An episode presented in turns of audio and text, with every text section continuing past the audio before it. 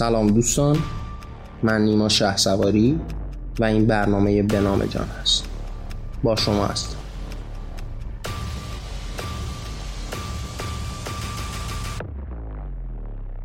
این قسمت ویژه برنامه به نام جان هست به نام عید کثیف که ما قرار توی این قسمت درباره عید قربان با هم صحبت کنیم. ممنون که همراه هم هستیم خب دوستان عید قربان برای مایی که ایرانی هستیم و مسلمان زاده مطمئنا معناگر عیدی خونین و وحشتناک و وحشیان است. همه ما توی این فضا بزرگ شدیم و توی اون دورانی که به خصوص کودک بودیم با این صحنه های وحشیانه روبرو شدیم. یک تصویری برامون ساخته شده. که قاعدتا به فراخور روحیاتمون تعالیمی که دیدیم یه تصویری از اون گذشته توی ذهن ما نقش بسته. اگر تعالیم اونقدر قدرتمند بوده و ما رو به سمتی برده که این موضوع برامون عادی سازی شده باشه شاید خیلی خدشه ای توی روحیاتمون وارد نشده. اما اگر تعالیم به اون صورت قدرتمند نبوده و نتونسته ذهنیت ما رو بشوره و به نوعی ما رو آماده پذیرش این وحشیگری بکنه قاعدتا رو اون تاثیرات خیلی مخربی گذاشته. یعنی هر کودک انسانی که با این صحنه های وحشیانه روبرو بشه و سربریده شدن حیوانی رو ببینه قاعدتا خیلی توی روحیاتش تاثیر می‌ذاره. ما قراره توی این قسمت در باب این عید صحبت بکنیم. این مقداری در باب تاریخچش صحبت بکنیم و بیایم برسیم به برایندش و اینکه چه ثمراتی داره این عید. این عید که خب قاعدتا همتون آشنا باش هستید. به نوعی توی تمام ادیان وجود داره اما اون شکل قدرتمند و مستحکمش که بیشتر جنبه بیرونی داره در اسلام قدرتمند هست و مسلمان ها بیشتر باش درگیرن به نوعی که خب توی عید قربان به دست مسلمان ها میلیون ها حیوان سلاخی و کشته میشه. اگر ریز بشیم به این عید و بخوایم دقیق تر به تاریخ جشن نگاه بکنیم ما اصولا با یک قدرت متعال و لایزالی روبرو بودیم در بین انسان ها این از همون ابتدای تاریخ به واسطه ترس هایی که در بین انسان ها وجود داشته همواره دستاویزی می‌خواستن که خودشون رو بهش بیاویزند و به نوعی روی این ترس های خودشون سرپوش بذارن. یعنی وقتی بخوایم تصور بکنیم انسان ها رو در نظر بگیریم که در اون دوران باستانی و اون دورانی که هنوز هیچ چیزی وجود نداشته با یکی جهانی پر از ناشناخته ها روبرو بودن که قاعدتا درکش براشون خیلی سخت بوده. یعنی مثلا به یک باره رعد و برق زدن بارون های طولانی صدای حیوانات در دل مثلا طبیعت و موضوعاتی از این دست خب قاعدتا ترس رو در وجود انسان ها پدیدار می‌کنه. یعنی حتی ما که امروز در این دنیا زندگی می‌کنیم و تا این حد دانش داریم و در باب مسائل پیرامونمون چیزهای زیادی می‌دونیم هم شاید در یک شرایطی به شدت به ترس بیفتیم. خب این ترس هم یک بخشی ذاتی از وجود ماست. به شدت هم راهگشاست یعنی خیلی هم بهمون کمک حالا اگر با خودمون تصور بکنیم انسانهایی که هیچ شناختی نسبت به موضوعات پیرامون خودشون ندارند هیچ درک درستی از باران ندارند از رعد و برق ندارند از حیوانات ندارند. خب خیلی براشون این ترس مستحکم تر بوده و قدرتمندتر بینشون ریشه داشته حالا اگر ما تصور رو بر این مبنا قرار بدیم که خب واقعیت دنیایمون هم هست روبرو شدن با این ترس های مکرر برای انسان هیچ راهی رو به جا نمی‌ذاره مگر اینکه به یک قدرت ماورایی خودش رو آویزان بکنه. و حالا به واسطه وجود اون قدرت در فرا به نوعی بر ترسهای خودش یک پوششی بذاره. و به نوعی جرقه وجود خدا اینجوری شکل می‌گیره. اینکه انسان ها از ترس دستاویزی داشته باشند تا به اون خودشون رو آرامش بدن. احساس امنیت بکنند شما اگر خودتون رو در نظر بگیرید در دوران کودکی مثلا وقتی توی یک اتاق تاریکی گیر می‌کردید خب اون تصویر از خدا همون پدر و مادرتون می‌شد و با اومدن اونها به شدت احساس آرامش و امنیت می‌کرد. ولی مثلا اگر توی یک اتاق تاریکی برای چند ساعت رها می‌شدید و این ترس بهتون غلبه می‌کرد. هی بیشتر و بیشتر به دنبال یک سرپناهی بودید که بر این ترس های خودتون فائق حالا ما با یک انسانهایی روبرو هستیم که از این ترس ها به یک قدرت ماورایی می‌رسند که بتونن بر ترس های خودشون یه سرپوشی بذارن. با این حجم از ناشناخته ها روبرو بشند و بتونن ازش گذر بکنن. بتونن احساس امنیت بکنن. حالا این خدایی که به وجود میاد و قراره به ما آرامش و امنیت بده کم کم طی مرور زمان قدرتمندتر و قدرتمندتر میشه و حالا میره به سمتی که فرمان بده. عوامرش پیش بره. یعنی فرای اون ادیان ابراهیمی ما میریم از اون نقطه آغازین هم که در نظر بگیریم یه همچین فلسفه فلسفه وجودیت این خدا بوده. قاعدتا ترس بزرگترین بانی پیدایش خداست. این توی این شکی نیست. انسان با روبرو شدن با یک جهان پر از ناشناخته ها که هیچ درک درستی نسبت بهشون نداره قاعدتا باید یک دستاویزی داشته باشه که بتونه خودش رو آروم بکنه و حالا به نوعی خودش رو در اون جبهه قرار بده. خودش رو متصل به اون قدرت ماورایی بکنه برای در امان ماندن. با توجه به این قاعده ما فلسفه به اسم وجودیت خدا رو در برابرمون داریم و حالا این خدا شروع به فرمان دادن. فرای ادیان ابراهیمی هم ما بلاشک در بین تمام ادیان انسانی این تصویر رو می‌بینیم. چیزی به اسم قربانی کردن رو می‌بینیم. یعنی حالا این خدای قادر متعال که قرار در برابر ترس ها صدی برای ما باشه و جلوی اون ترس ها رو بگیره و احساس آرامش و امنیت رو به ما بده از ما یه خواسته ای داره. و خواستش این هستش که در راه بزرگی و جلال من قربانی بده. این قربانی کردن شکل می‌گیره. یعنی قبل از ادیان ابراهیمی ما با این موضوع روبرو بودیم. و این موضوع در اون دوران متشکل می‌شد از همون قربانی کردن هم نوع خوده یعنی انسان هایی که در راه اون خدای بزرگ انسان رو قربانی می‌کردن. به تاریخچه کشورها که نگاه می‌کنیم وقتی با اقوامی روبرو میشیم که به نوعی دور از این تکامل فرهنگی انسانی بودند حتی همین امروز هم باز می‌بینیم که دست به گریبان انسان ها میشن برای قربانی کردن در راه اون قدرت متعال. از تاریخچه این قربانی کردن برمیگرده به ترس های انسان و پذیرفتن اون قدرت متعال در آسمان ها و بعد برای سیراب کردن این قدرت برای پرستش و قبول کردن این قدرت فرامین اون رو به گوش جان می سپارند و بعد قربانی میدن در و خب اولین قربانی در این راه خود انسان بوده که هم نوعش بوده و بهش نزدیکتر بوده. شما وقتی روبرو میشید با داستان ابراهیم و موضوع اصلی به وجود آورنده این عید قربان خب دارید می‌بینید دیگه خدا از اون بنده نظر کرده و پیامبر خودش پسرش رو به عنوان قربانی می‌خواد. که حالا توی حتی ادیان ابراهیمی هم به نوعی ذکر شد.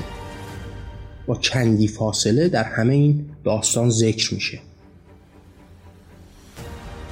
و یعنی این داره به ما میگه که این قربانی کردن از ابتدا به این شکل صورت گرفته و اول هم انسان انسان رو قربانی می‌کرده و نمونه هاش هم در طول تاریخ در بین حالا اقوامی که کمتر با این فرهنگ رایج رشد کردن و تکامل پیدا کردن به همین شکل است که انسان رو قربانی کرد میگم فلسفه وجودیش همون مبحثی است که شما یک قدرتی رو برای گذر از ترسهای خودتون قبول می‌کنید و بعد در پاسداشت و پرستش این قدرت بزرگ قرار هست که بهش به نوعی قربانی بدید تا بزرگی و منزلتش رو پاس بدارید و بعد اون فرامین یک به یک پیش بره. یعنی شما مثلا روبرو میشید با مثلا به عنوان مثال یهودیت. حالا یهودیت از شما قربانی می‌خواد. قربانی می‌خواد که حیوانها رو بکشید تکه تکه بکنید گوشتش رو نمی‌دونم بسوزونید بعد بیای بذارید جلوی اون جایگاه مقدس سهم خدا رو بدید. که خیلی به شکل مثلا شما وقتی تورات رو می‌خونید با یک شکل افسار گسیخته ای از این موضوعات روبرو میشید که حتی خدا بعضی اوقات چونه می‌زنه سر اینکه چرا مثلا اینو ندادی؟ چرا مثلا اون قربانی رو به درستی به من ادا نکردی؟ طریقه درستش دقیقا این هست. سهم من این مقدار هست. حتی در حدی بوده که اون گوشت قربانی رو براش میذاشتن تا حتی استفاده بکنه از اون گوشت. این نشون میده که این راه تکاملی از چه منزله ساده شروع شده و کم کم به این حد پیشرفت رسیده و حالا مثلا سعی می‌کنن بهش بودهای عرفانی و فلسفی و منطقی و حتی استدلالی بدن یعنی در راه این عید قربانی که تا این حد سخیف بوده به و اون ریشه ابتداییش هم قربانی کردن انسان بوده. و حالا مثلا ادیان ابراهیمی میان و جایگزینی می‌ذارن. که اون جایگزین حیوانات هست. یعنی به جای اسماعیل حالا اون میش یا قوچی که بوده رو یا اون گوسفندی که بوده که خب یه مقداری با هم تفاوت داره دیگه این داستان در تورات و قرآن با هم یه مقداری متفاوت هست. جایگزین میده. به جای انسان حالا حیوان رو قرار میده. مثلا مسیحیت میاد و بره رو قربانی می‌کنه. بره رو به عنوان اون نماد مسیح و مسیحیت.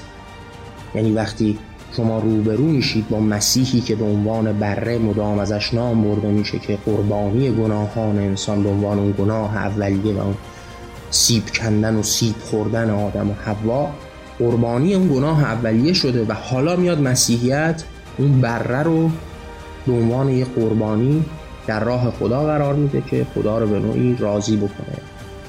یعنی حتی اون فلسفه وجودی مثلا مسیحیت خیلی وحشتناکه دیگه. یعنی شما بخواید بهش فکر بکنید واقعا عقل از کف می‌دید.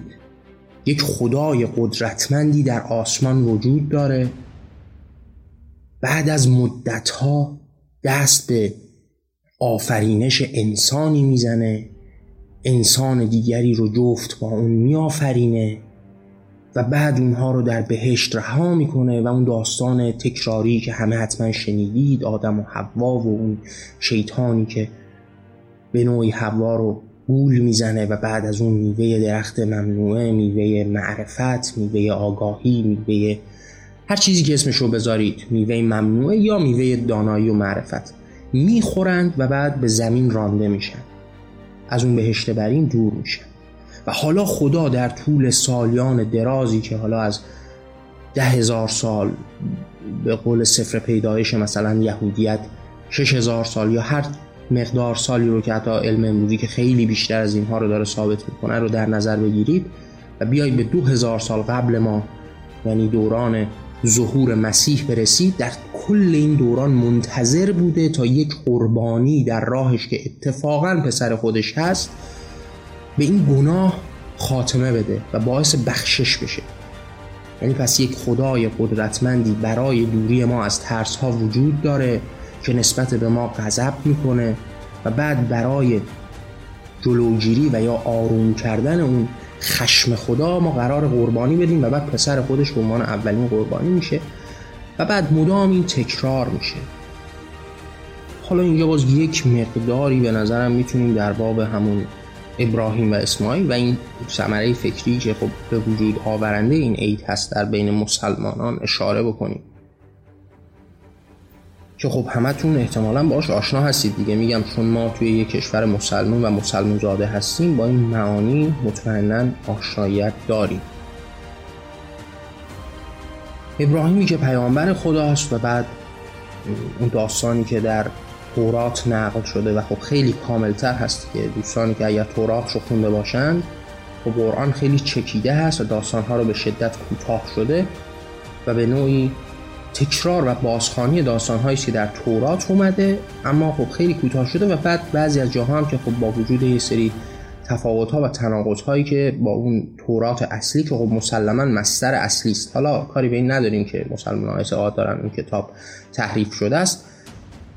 اما خارج از تمام این تعاریف ما داریم روبرو میشیم با ابراهیمی که شیطان مدام داره با خدا کلنجار میره که این بنده حقی به تو نیست این به تو پایبند نیست. همون داستانی که در باب ایوب هم تکرار شده اینجا هم داره تکرار میشه و بعد خدا به این میفته به این سراحت به نوعی میفته که به از بنده خلف خودش از پیامبر خودش از بنده نظر کرده خودش بخواد که فرزندش اسماعیل رو در راهش قربانی بکنه البته تمایز هم هست بین قرآن و تورات در باب حتی اسم اسماعیل.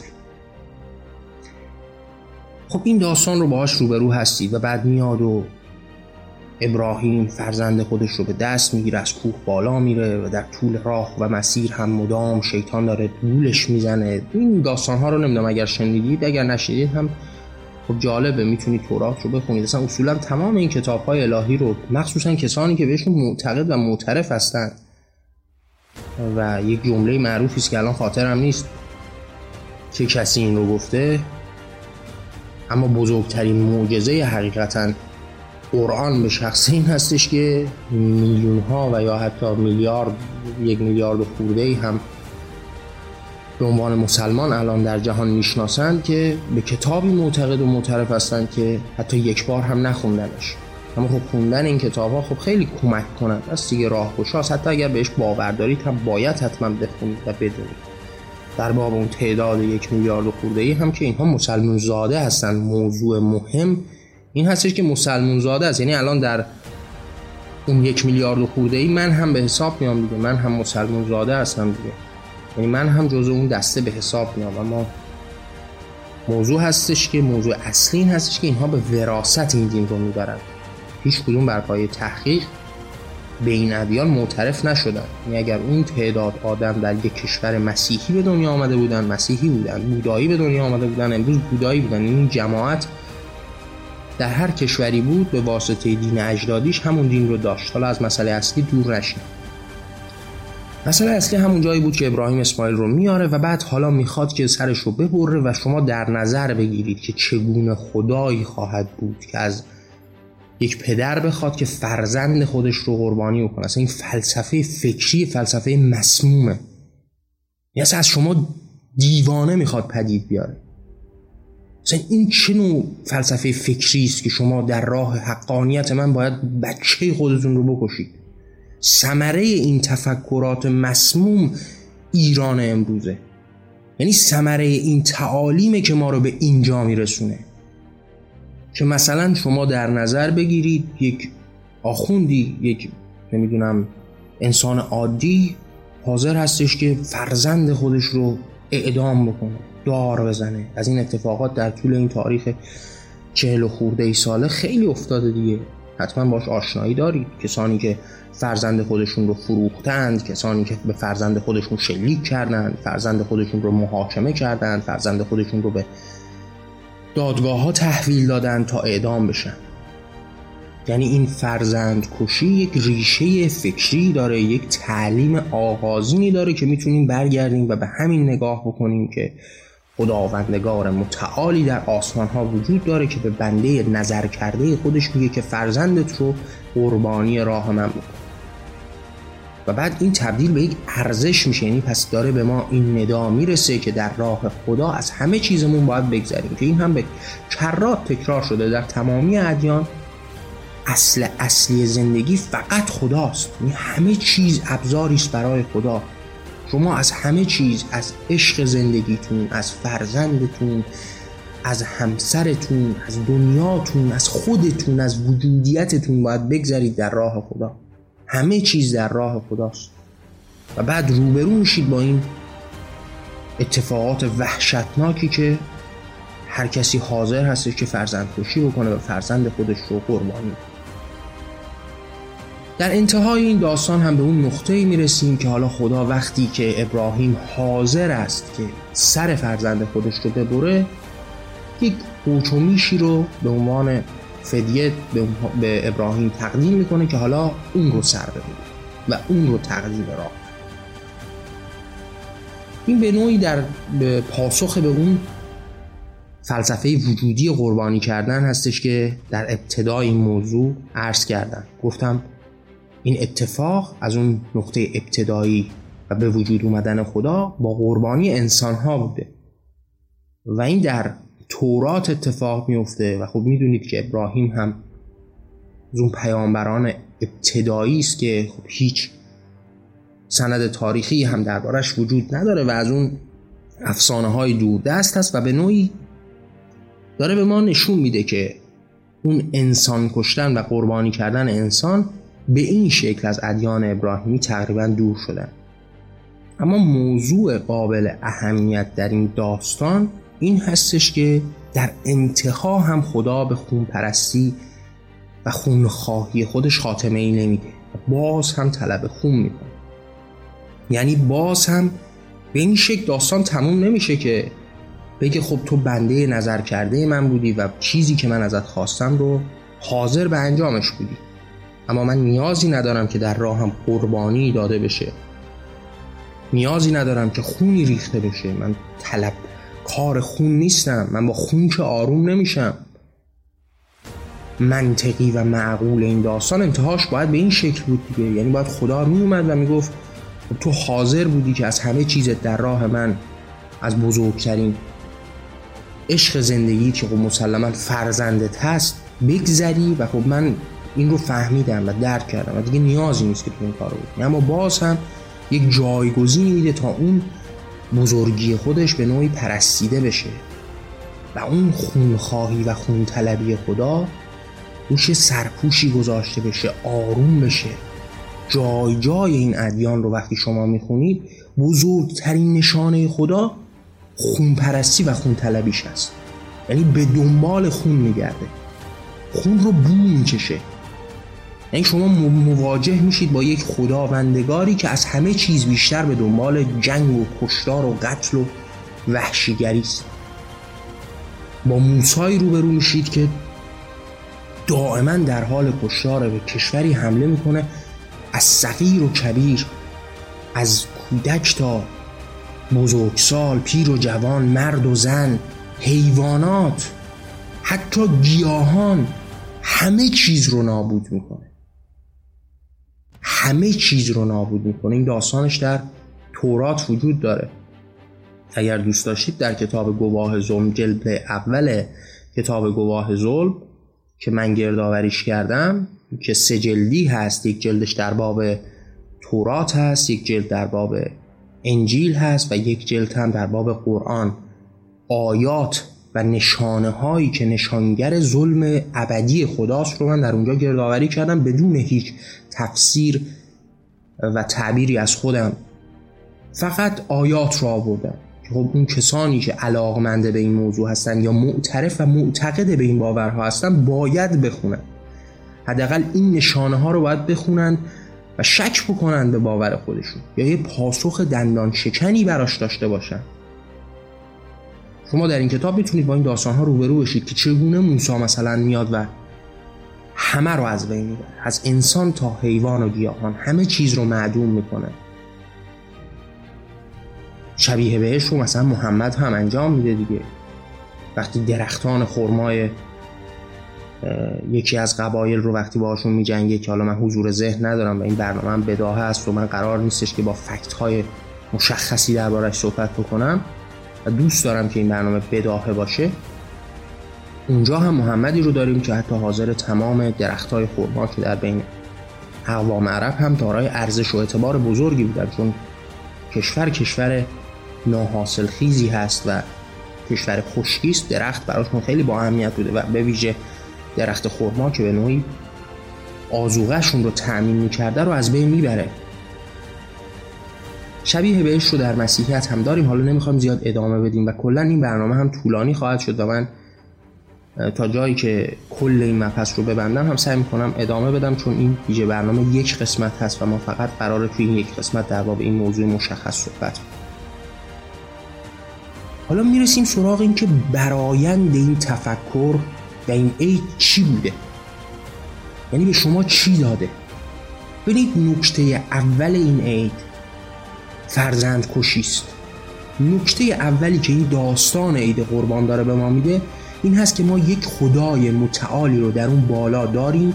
قدرت لایزالی است همه چیز از آن اوست و شما برای او زندگی می‌کنید همه چیزتون فدای اون خداست. از همه چیز خود باید بگذرید. به کرات هم این در ادیان مختلف گفته شده. همه هم باش روبرو بودیم. همه چیز بهانه است برای خدا. نفس کشیدن ما بهانه است برای خدا. خب شما وقتی با این روبرو میشید با این فرزند کشی ها و این فلسفه وجودی فرزند کشی روبرو میشید.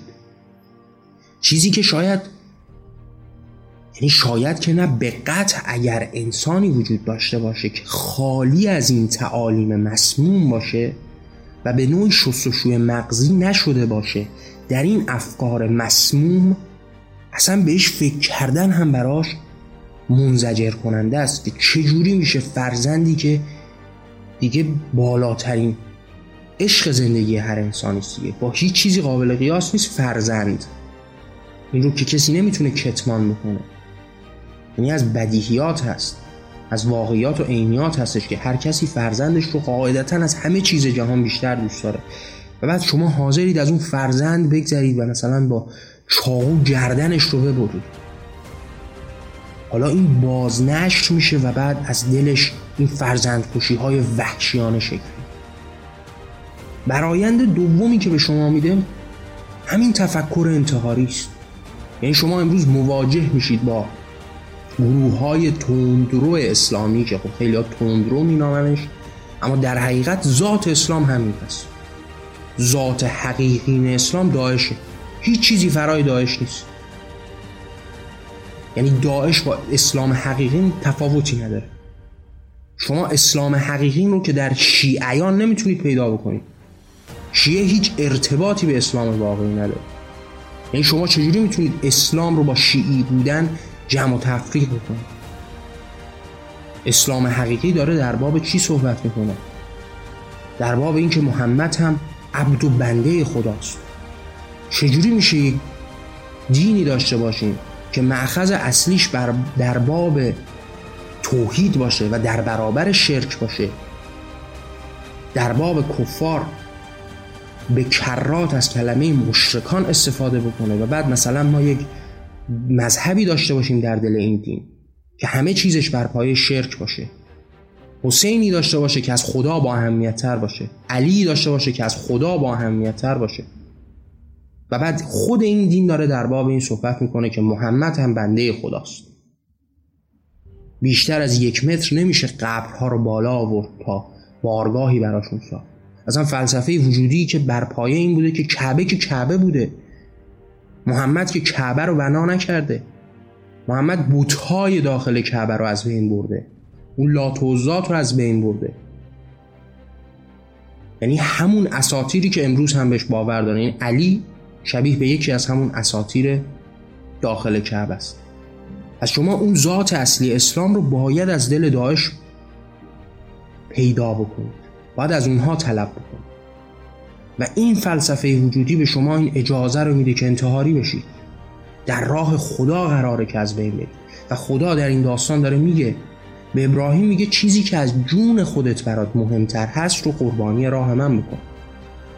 و خب قاعدتا این میشه که به راحتی حاضرند خودشون رو از بین ببرند چون همه چیز وسیله است برای او. وقتی در باب جهاد صحبت میشه و جهاد رو بزرگترین عبادات می‌دونه وقتی در قرآن مواجه میشیم با آیات بیشمار در باب جهاد حالا این رو یک جمع و تفریق بکنید با این داستان ابراهیم حالا در کنار هم بودن این موضوعات و بعد در برابر شما مشرکان و کافرانی وجود داشتن سمرش میشه این که شما خودتون رو در راه خدا از بین ببرید تا کفار و مشرکین بیشماری رو بکشید. فرای این برایند دیگرش این وحشیگری و وحشی خویی است. این کشتار بیدریق حیوانات هست. این کشتار جانها هست از بین بردن جانها هست. یعنی شما با عیدی روبرو میشید که قرار بر عید هست. یعنی شما یک بار عید قربان رو مقایسه بکنید مثلا با عید نوروز خودمون. عید نوروز ما پر از شادی است. ما برای اینکه طبیعت دوباره شده نو شده از نو سرآغاز شده ما جشن می‌گیریم. جشنی که همش به شادیه. چجوری میشه این رو جمع و تفریق کرد با عیدی که در راهش فقط خون میریزن؟ یعنی شما تو خیابونا میایید زمین خونیه. همه جا خون ریخته. هر جا مواجه میشید با یک حیوانی که داره ناله می‌کنه زجر می‌کشه. گردنش بریده میشه. خب ثمره وجود این عید چیه؟ چی می‌تونه باشه؟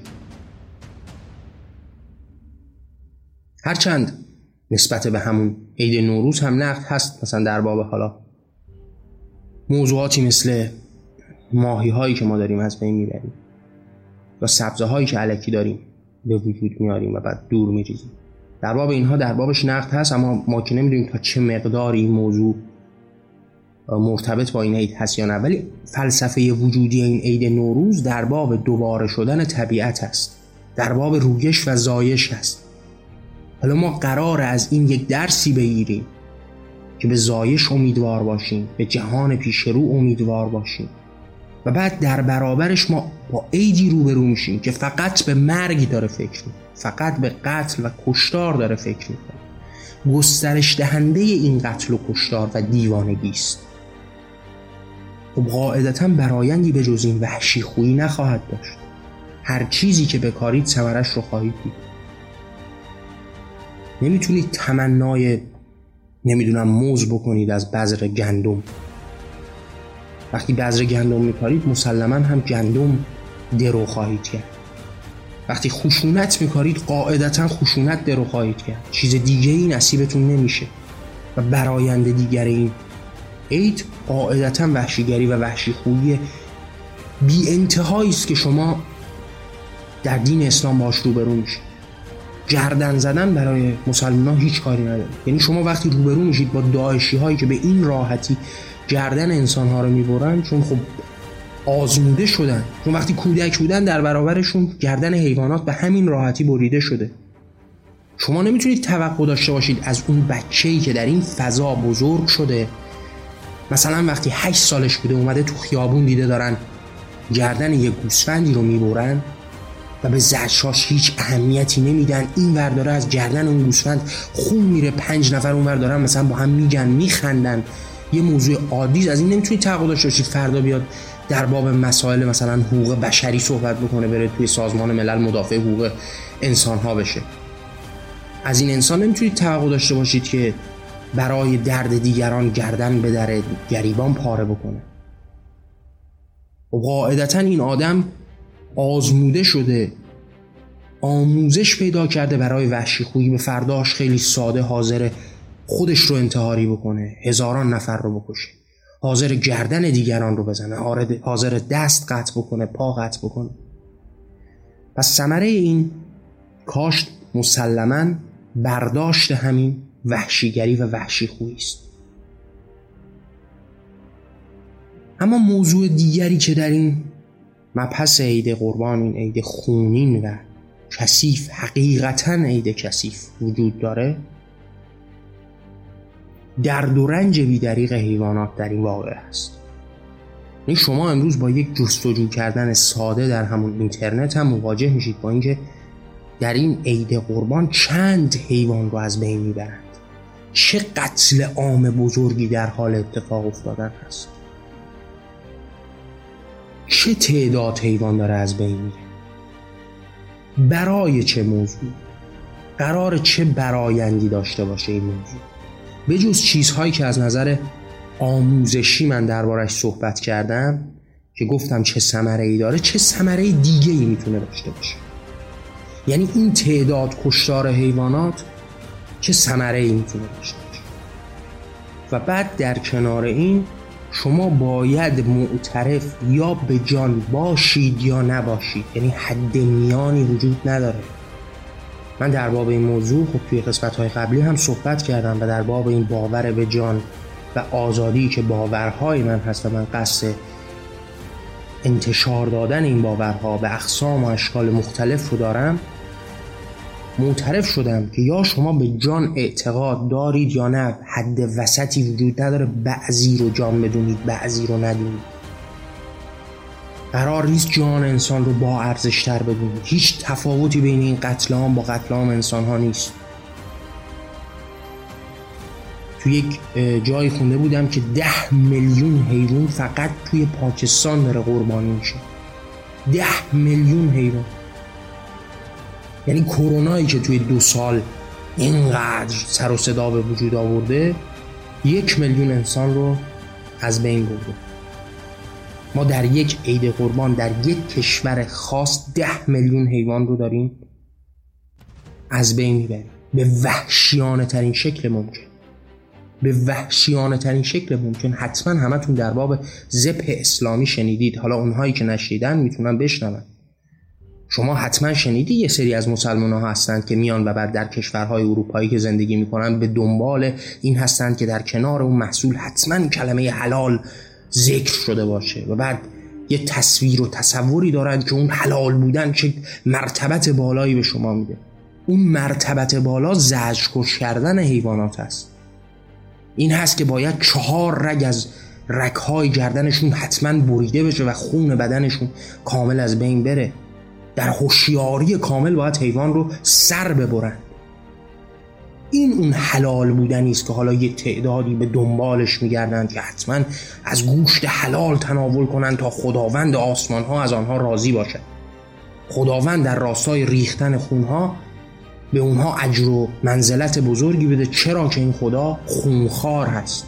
این خدا به دنبال خون هست.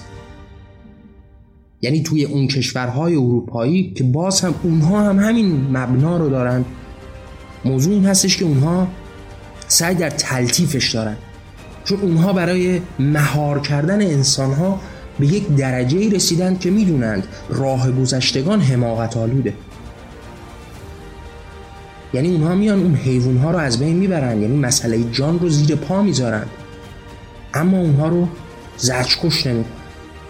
اونها رو با یه آمپولی مثلا از بین می‌برن که دردی نداشته باشه. یعنی در خواب مثلا بمیرن رنج, رنج نبرن. درد نبرن. این تفاوت اون حلال و حرام بودن هست. حالا اون مسلمونی که به وحشیانه ترین شکل ممکن یک حیوان رو زنی می‌زنه و گردنش رو می‌بره و حتما نام خدا رو هم باید یاد بکنه به نام خدا بگی بسم الله الرحمن الرحیم بگی کردن رو ببره. و این وحشی خویی رو به بالاترین درجات خودش برسونه. این سوال ساده پیش میاد اون خدایی که در آسمان ها نشسته البته این سوال از اون خدا که پیش نمیاد چون اون خدا که خب در باب مشرکین و کافران هم این صحبت ها رو کرده گردن اونها هم باید بریده بشه. به خاری باید کشته بشن اما برای اون دوستانی که بدون دانستن این موضوعات خودشون رو مسلمون می‌دونن و مسلمون زاده هستن باید از خودشون سوال بکنن. اون انسانی که به این راحتی گردن یه حیوان رو می‌بره و به امر خدا باید چهار رگ گردنش بریده بشه و خون بدنش خارج بشه قرار هست در فردای زندگی چه کار بکنه؟ قرار فردا چی کار بکنه؟ قرار فردا کمک حال انسانهای دیگه بشه؟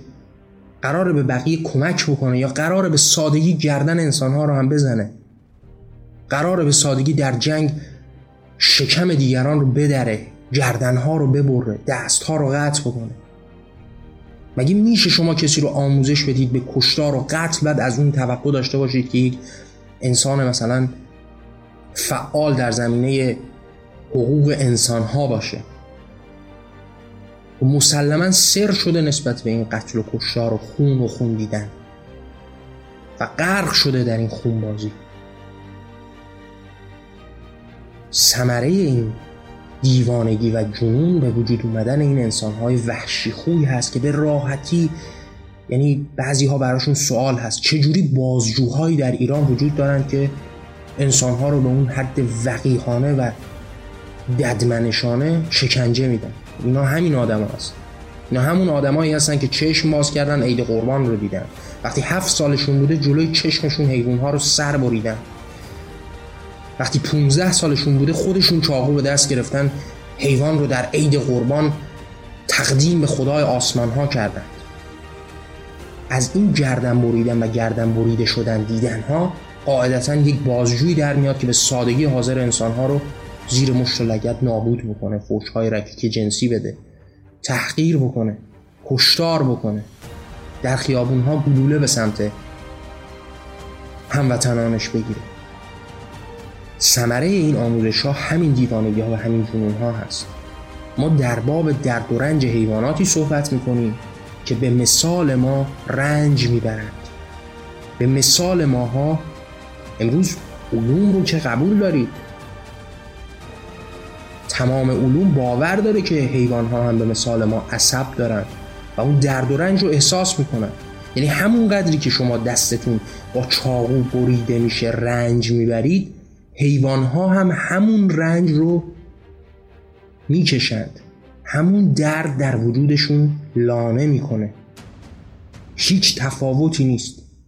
هر کدوم از دوستان می‌تونن با یک ضربه ای با خودشون زدن با یک چاقوی دست خودشون رو زخمدار کردن به اون حد رنج پی ببرند.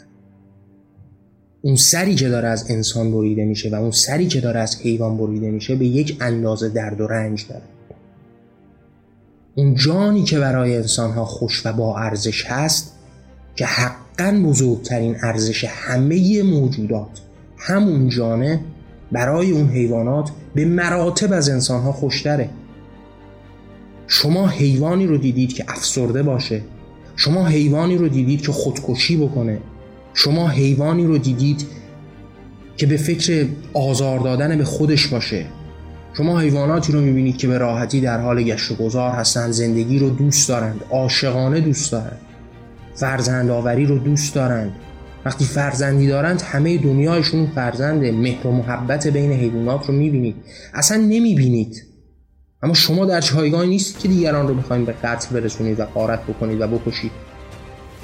اگر به این مبنا اعتقاد دارید اگر قبول دارید که می‌تونه هر کسی از کسی دیگری قوی تر باشه اون رو از بین ببره خب پس دیگه داد زدن و فریاد زدنتون در باب مظالم جهان چی می‌تونه باشه؟ همون مسلمون هایی که اعتقاد به این موضوع دارند که خودشون قدرتمندتر از حیوانات هستن و حیوانات رو پستر از خودشون می‌دونن اگر دو فردای دیگه یک قومیتی وجود داشته باشه که بگه دستور من این هستش که در روز عید مثلا نمی‌دونم عید رودها در رو عید رودها من قرار هستش که تمام مسلمان ها رو سر ببرم و با خون گردن اونها یک رودی رو به وجود بیارم. خب شما نباید نسبت به اونها هم هیچ وقت هیچ واکنشی داشته باشید. اونها روزی از شما قدرتمندترند و شما همه چیز رو بر پای این قدرت می‌بینید. هیچ مبنای دیگه ای ندارید. مبنای شما قدرت هست و فردهای دیگر اگر قدرتمندتر از شما وجود داشته باشن می‌تونن با شما این کار رو بکنن و بگن این کلامی از مثلا خداوندگار زمین ها خداوندگار مبل ها تفاوتی نمی‌کنه. می‌تونن همچین حرفی رو بیارن. پس ما داریم در باب درد و رنج حیواناتی صحبت می‌کنیم که به مراتب حتی از انسانها زندگی رو بیشتر دوست دارند درد و رنج برابری با انسانها می‌برند و مانند ما و چه بسا بهتر از ما دارن زندگی می‌کنند اون زندگی که درش قرار گرفتند پر شده از مهر محبت کمک کردن به همدیگه. فرزندآوری عاشق شدن و بعد در یک عید خونین و وحشتناک جماعتی تصمیم می‌گیرن که اینها رو قتل عام و کشتار بکنن و همه هم از کنارش به راحتی میگذرن. اگر در روزگاران گذشته مطمئن باشید که این قربانی کردن انسان ها به کناری نرفته بود و حیوانات رو قربانی نکرده بودند امروز انسان ها رو هم به همین سادگی قربانی می‌کردن و آب از آب تکون نمی‌خورد. چون انسان به سادگی به همه چیز عادت می‌کنه همه چیز رو قبول می‌کنه و تغییر کوچکترین موضوعات براش صدها سال طول می‌کشه. چون انسان وابسته به این عادت هاست هر موضوعی که امروز ارزش شده قدمت هزاران ساله داره و شما ببینید مثلا بردهداری چقدر زمان می‌بره تا بخواد تغییر بکنه. چقدر انسان ها دست و پا می‌زنن تا این دیوانگی و این جنون از بین مردم دور بشه چرا که عادتمند هستن و همه چیز رو تبدیل به ارزش و قانون می‌کنن حالا در این قسمت من خیلی در باب درد و رنج حیوانات صحبت نمی کنم چرا که در برنامه های آتی در باب جان و گیاهخواری قاعدتا برنامه های بیشتری رو خواهم داشت برنامه های طولانی که به موضوعات و مصادیق مختلف در این باره صحبت خواهم کرد و در اونجا خب شما بیشتر با این موضوع ها روبرو میشید. اما درک کردنش خیلی ساده است. در باب اینکه شما بخواید لمس بکنید در دو رنج حیوانات رو فقط کافی است که اون رنج رو یک بار در خودتون امتحان بکنید تا برسید به اون نهایت رنجی که حیوانات می‌برند حتی دیدن این تصاویر برای بیشتر ماها رنجاور هست. را تصور بکنید که یک حیوانی داره این رنج رو می‌بره. در باب اینکه بخواید بفهمید که این حیوانات چگونه دنیایی دارن نزدیکی با این حیوانات هست. تمام دوستانی که با حیوانات با هر کدوم از این حیوان ها زندگی کردن تونستن درک بکنن که چه دنیایی شبیه به دنیای انسانی دارن. یعنی ما نقطه تقابلمون با حیوانات در همین عقل و ناطق بودنمون هست. و یعنی هیچ تفاوتی با هم نداریم.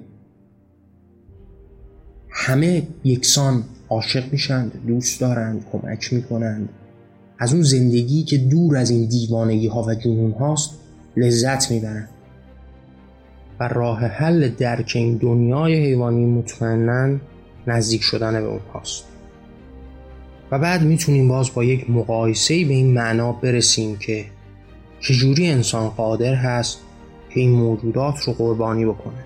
حالا جایگزین داشته باشه برای انسان. اگر به جان معتقد و معترف باشیم تفاوتی بین این جانها نیست.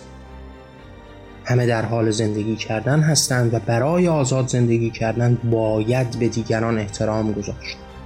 باید احترام گذاشت تا این آزادی تضمین بشه و وجود داشته باشه. چون اگر ما مبنا رو چیزی فرای این احترام گذاشتن به جان دیگران قرار بدیم قدرت رو میانه دار بکنیم هر لحظه احتمال داره قدرتمند دیگه ای وجود داشته باشه تا آزادی ما رو از بین ببره و ما در اون جایگاه پست قرار بگیریم و رنج و ظلم ها به سمت ما هموار بشه. در باب این درد و رنج بیشتر از این صحبت نمی کنم اما خب همه دیدید همه باهاش آشنا هستید. فقط یک موضوع دیگه هم واقعا آزاردهنده است و این رو باید دربارهش صحبت کرد. اینکه مثلا به عنوان مثال توی مسیحیت بره رو قربانی می‌کنن. بره یک کودک حیوانی است. یک کودک حیوانی یعنی باید این رو انسان ها بفهمند. کودک انسان فقط کودک نیست. کودک حیوان هم کودکه همون قدری که باید برای شما زجرآور باشه از بین رفتن یک کودک انسانی کودک حیوانی هم باید برای شما رنجاور باشه. شما دلیل اینی که یک کودک از بین میره تا این حد ناراحت میشید و از حال بی حال میشید از خود بی خود میشید چیه؟ درد و رنج بردن باشه همتای هم درد و رنج بیبرن شما در نظر بگیرید یک کودک انسانی رو کسی بخواد سر ببره.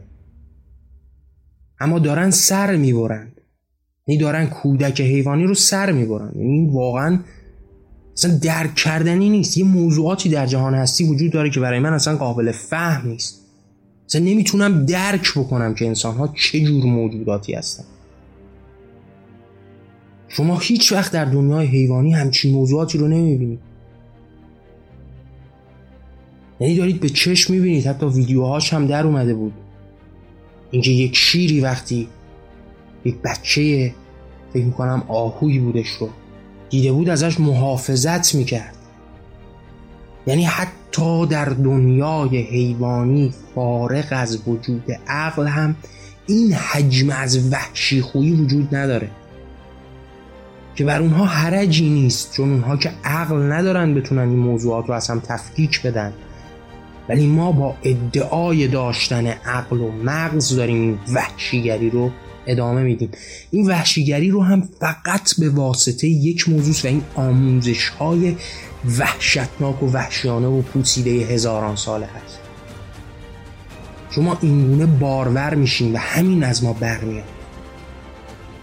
و شما نگاه کنید که چگونه به سادگی سر کودک های حیوانی رو می‌برند و آب از آب هم براشون تکون نمی‌خوره. آینده این تفکر مسموم هم مسلما بریدن سر کودک های انسان است تفاوتی در این جانها در این دردها در این رنج ها نیست و ثمره این آزمون و آموزش هم قاعدتا بارور شدن در این دیوانگی ها و جنون هاست اما بهتره که یک مقداری هم به این به این عید مشخص اسلامی نگاه بکنیم و ببینیم ثمره مثبتش چی می‌تونه باشه. یعنی شما یه فلسفه ای رو به وجود آوردید. یک عیدی رو برپا می‌کنید که حالا قرار ازش یک ثمره مثبتی رو داشته باشه. با توجه به تعاریف مشخص دینی و چیزهایی که بهش اعتقاد دارند خب قاعدتا مثلا یک موضوع دارن اینکه تسلیم شدن در برابر پروردگار هست. که این منافی کامل هست در برابر آزادی است. در برابر آزادگی است. در برابر برابری است. در برابر تمامی ارزش های انسانی است. ثمرش میشه تسلیم بودن. اما ما باید از اینها فراتر رو نگاه بکنیم. مثلا شاید ادهی در باب این موضوع صحبت بکنند که این ثمرش سیر کردن ایتام و مستضعفان و این مسائل این شکلی است کمک کردن. و شما اگر ذهنتون رو ذره هم به فعالیت بندازید می‌بینید که این قربانی کردن در بین خانواده های مرفه جامعه همیشه شکل می‌گیره. باید دستشون به دهنشون برسه که بتونن یه همچین کاری بکنن. و بعد این گوشت این حیوانه که به وحشیانه ترین شکل هم سلاخی شده و کشته شده در بین فامیل و اقوام و خیشان همون خانواده بیشتر توضیح و پخش میشه. و اون خانواده و اون اقوام و خیشان هم مسلما مرفه هستن دیگه. یعنی عملا هیچ چیز خاصی پس اضافه نمی‌تونه بکنه. و بعد اصلا به اصل موضوع نگاه بکنه حتی ما بر فرض این که کسانی که این گوشت رو این حیوانات رو سلاخی می‌کنند بیان و این گوشت رو فقط بین مستضعفان اون کشور پخش بکنند هم در نظر بگیریم و با این فرض جلو بریم که صد درصد اشتباه هست باز هم اون فلسفه فلسفه گدا پروری است. اون فلسفه فلسفه این هستش که ما داریم گداهایی رو بار میاریم که محتاج به ما باشن. کار کردن فرا نمی‌گیرند. قرار نیست چیزی تولید بکنن و از ثمره تلاش خودشون استفاده بکنن.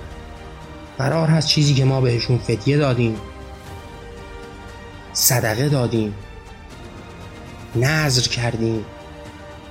چیزی که بدون تلاش به دست آوردن رو بگیریم و بعد فرای این این یک درمان احمقانه کوتاه مدت هستش دیگه. یک روز در یک سال. شما در نظر بگیرید با فرض اینکه تمامی این گوشت های قربانی بین فقرا تقسیم میشه یک روز در بین 365 روز اینها سیر میشن. 364 روز قرار هست چی کار بکنن؟ هر روز که قرار نیست عید قربانی باشه. یک روز در سال هست. با فرض اینکه بین فقرا تقسیم بشه و همه فقرا هم سیراب بشند نهایتا قرار هستش که گوش به اندازه یک هفته داشته باشن به اندازه ده روز داشته باشن. نهایتا به اندازه یک ماه داشته باشن. اون یازده ماه باقی رو چیکار می‌کنه؟ در صورتی که به جای این اگر ذره منطقی فکر بکنید هزاران عید و کنش اجتماعی قابل انجام بود که کارهای بزرگی بکنه. یعنی شما در نظر بگیرید که به جای این اعیاد عبس و بیهوده و وحشیانه مثل عید قربان. و یا رفتارهای دیگه ای که می‌کنند حالا چه شیعیان چه نمی‌دونم اهل سنت چه فرای مسلمون ها مسیحی ها و دیگران فرای اینها اگر قرار بود یک عکت اجتماعی بهتری بکنن چه کارهای قابل اجرا؟ یعنی تصور بکنید که همه قرار بود یک درخت بکنن در یک روز معین درخت بکنن امروز جهانمون چقدر زیباتر. اگر به جای کشتار حیوانات به جای قتل و خونریزی به جای سربریدن به وحشیانه ترین شکل ممکن در راه خدا با ذکر نام خدا به جای این کار وحشیانه اگر قرار بود درختی کاشته بشه چی می‌شد؟ اگر قرار بود دست مستمندی گرفته بشه به واقع گرفته بشه نه گدا پروری بکنه. قرار بود هر کس یک مستمند رو به کاری که بلده آموزش بده مثلا. چه مقدار دنیا تغییر هزاران عکت مختلف اجتماعی قابل اجرا بود. که ثمره به مراتب زیباتر زیباتر اصلا قابل قیاس نبود. چون این زیبایی که توش نداره که ما بخوایم ترازی براش قرار بدیم که یکی رو زیبا و دیگری رو زیباتر بدونیم. در برابر این وحشیگری قرار بود یک حرکت اجتماعی درستی شکل بگیره و یک ثمره مثبتی داشته باشه. ثمره این عید ورای اون چیزهایی که گفتم در باب فرزند کشی در باب انتحاری شدن در باب اشاعه این خشونت و وحشیگری که سمرش می‌تونه کشتار دیگران باشه کشتار انسانها باشه. فرای این قتل عام وحشیانه از حیوانات فرای این توزیع درد و رنج فرای اینها چه چیزی است؟ اگر قرار به سیراب کردن فقرا بود ما نمی‌تونیم با گداپروری که فقرا رو سیراب بکنیم. ما قرار هستش که کاری تولید بکنیم تا فقرا با توجه به آموزش اون کار اون حرفه اون طریقت چیزی رو به وجود بیارن تا از دسترنج خودشون استفاده بکنن. تا خودشون مولد باشن تا تولید کننده باشند و بعد از ثمره تولید خودشون استفاده بکنن. و در این راستاست که شما می‌تونید حل کننده مشکل فقر باشید. وگرنه مثل تمام راه های اسلامی شما قرار هست که صورت مسئله رو پاک کنید. شما قرار هست دزدی اگر دزدی می‌کنه دستش رو قطع چشمی اگر کور میشه چشمی رو کور و الی آخر. یعنی شما همیشه قرار صورت مسئله رو پاک کنید. و در مواجهه با فقرا و فقر و مستضعفان هم قرار هست تحفه به اونها بدید صدقه به اونها بدید تا اونها برای ذره ساکت و آب باشند پس شما وقتی عینا به این عید فکر می‌کنید هیچ ثمره مثبتی نداره. تمامی ثمراتش وحشیگری و دیوانه است خونپروری و خونبازی است. آزمودن انسانها در این وحشیگری است. پرورش دادن انسانها در این راه وحشیانه است برای دریدن دیگران. همه جانها و حتی انسانها. سمرش پیدایش گروه های مثل داعش هست که حقانیت اسلام رو به دوش می‌کشند سمرش وحشیگری بیپایانی است که در گوشه و کنار جهان در قلب اروپا زنی رو با چاقو تکه و پاره چرا این کار رو می‌کنن چون آموزش به این کار میده شما یک بودایی رو الان می‌تونید تصور بکنید که با چاقو داره شکم یک نفر رو پاره می‌کنه. وقتی آموزش دیده برای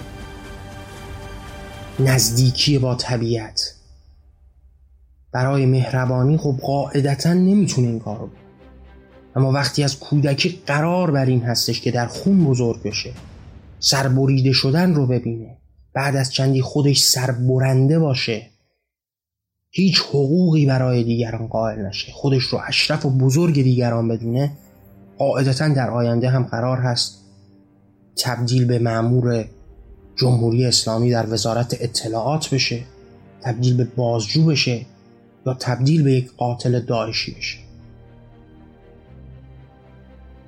شما نگاه کنید حتی در بین مسیحیت یک روزه ای دارند می‌گیرن قبل از اون عید پاکشون در راستای اینکه از گوشت حیوانات نخورن از لبنیات نخورن تخم مرغ نخورن. یعنی همون وگانی که خودمون می‌شناسیم باشن برای یک مدتی و شما اگر به این نگاه بکنید سمره ای داره این کار. سمرش چهل روز حالا روزه اونها چهل روزه هست. سمرش چهل روز قتل عام نشدن حیوانات هست. به استثمار کشیده نشدن حیوانات هست. سمره ای داره. خوبی خوبیست بدی بدیست. تفاوتی نیست توی این موضوع. همه انسان های دنیا ولا غیر. می‌دونند که گیاهخواری خوبی است می‌دونند که گوشتخواری وحشیگری و بدی است. همه به این معترفند. شاید بهانه بیارند. شاید توجیه بکنند گوشتخواری خودشون رو. اما هیچ کدوم نمی‌تونن بیان به سراحت بگن که گیاهخواری حرکتی بد است. و بعد وقتی روبرو میشید با یک روزه ای که مسیحیان دارن می‌گیرن به نوعی ترویج دهنده این تفکر می‌تونن باشن. که انسان فکر بکنه. اما ثمره این عید قربان چی می‌تونه باشه؟ ثمره این جنون چی می‌تونه باشه؟ یعنی شما از خونتون بیرون میرید و خیابونهای شهر و مملو از خون می‌بینید. کودکان حیوانی رو می‌کشند حیوانها رو به زجر می‌کشند به خاری می‌کشند. همه جا پر از خون هست و شما چه ثمره ای به جز این جنون و این خونبازی خواهید دید چه ثمره ای به جز انسانهایی در طلب خون هستند خواهید در نظر بگیرید یک کلاس درسی معلمی ایستاده یکی از شاگردها رو میاره بالای سر نزدیک به تخته و شروع می‌کنه به کتک زدن اون. اون کودکان چی یاد می‌گیرند؟ چه تعلیمی می‌بینند؟ در فردای اون روزگار قرار هست چه بکنن فرای اون معدودی که قرار هست به واسطه تعالیم دیگری که در جاهای دیگه دیدند فریاد اعتراض بیارند معترض بشند یاقی بشند به این نظم وحشیانه بقیه بلاغیر به واسطه تعالیم که از جاهای دیگه هم گرفتند و این نظام حاکم بوده حالا قرار فردا یک وحشی شبیه به اون معلم بشن. قرار هست که این خوی دیوانگی رو نشر و ثمره این جنون چیزی به جز جنون نیست. و این عید ما رو به جنون فقط می‌کشه. و باعث خونریزی و کشتار میشه. برنامه طولانی شد. صحبت دربارهش زیاد بود. بیشتر از این هم باز هم می‌شد صحبت کرد و موضوعات بسیاری بود که می‌شد دربارش توضیح بدیم. اما به نظرم تا همینجا بسه خب دوستان اول اینکه این ویژه برنامه ای بود یعنی فرای اون برنامه های روتینی که داره به ترتیب پخش میشه و ادامه پیدا خواهد کرد.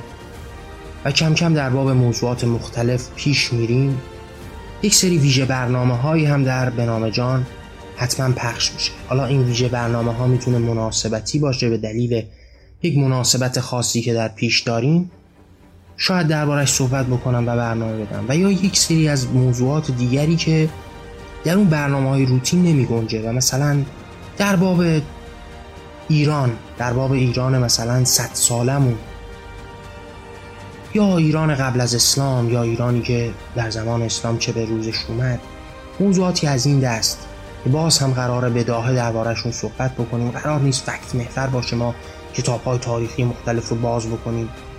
قرار هستش که خودمونی با همین زبون ساده به داهه دربارهش صحبت بکنیم. صحبت کردن مسلما بزرگترین راهگشا هست و شروع تمام عملها از همین حرف زدن ها شکل می‌گیره.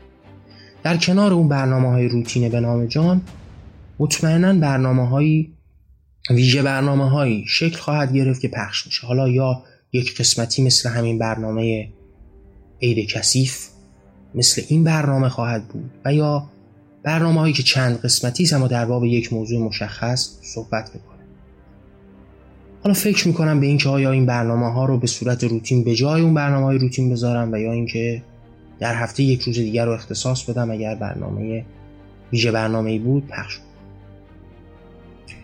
فرای اون در این آخر برنامه باز هم باهاتون در باب کتاب ها صحبت می‌کنم. خب من نویسنده هستم و شاعر. یعنی تمام این باورهایی که شما باهاش روبرو هستید رو پیش از اینکه بخوام در این برنامه بنام جان با شما مطرح بکنم به این زبون ساده در کتاب های حالا در قالب شعر، داستان، مقاله اینها جمعآوری شده نوشته شده و من به یک باره اینها رو منتشر کردم دیگه. یعنی من از 15 سالگی که شروع به نوشتن کردم در 32 سالگی به یک باره در وبسایت جهان آرمانی اینها رو منتشر کرد. الان کتاب ها به صورت رایگان در اختیار شما هست. کتاب ها در قالب پی دی اف همشون هستن و می‌تونید شما در وبسایت جهان آرمانی و شبکه های مجازی که خودم درستشون کردم در دسترستون هست و می‌تونید از اونجا دریافت بکنید. مطالعه بکنید. کم کم به مرور زمان هم دارم کتاب ها رو صوتی می‌کنم. حالا بعضیاشون صوتی شدن بعضیاشون هم در حال صوتی شدن هستن. تمام این مجموعه رو شما هم در وبسایت جهان آرمانی مثلا در کانال تلگرامی که من دارم در جاهای مختلف حتی مثلا توی فیسبوک هم من لینک های دریافت این کتاب ها رو گذاشتم. می‌تونید به این کتاب ها دسترسی پیدا بکنید مطالعه بکنید و مسلما بزرگترین کمکی که شما می‌تونید به من بکنید به اشتراک گذاشتن این آثار من با دیگران هست همین برنامه به نام جان که من سعی می‌کنم درش اعتقادات و باورهامو به زبون ساده باهاتون بیان بکنم کتاب ها و آثار دیگه ای که از من موجود هست.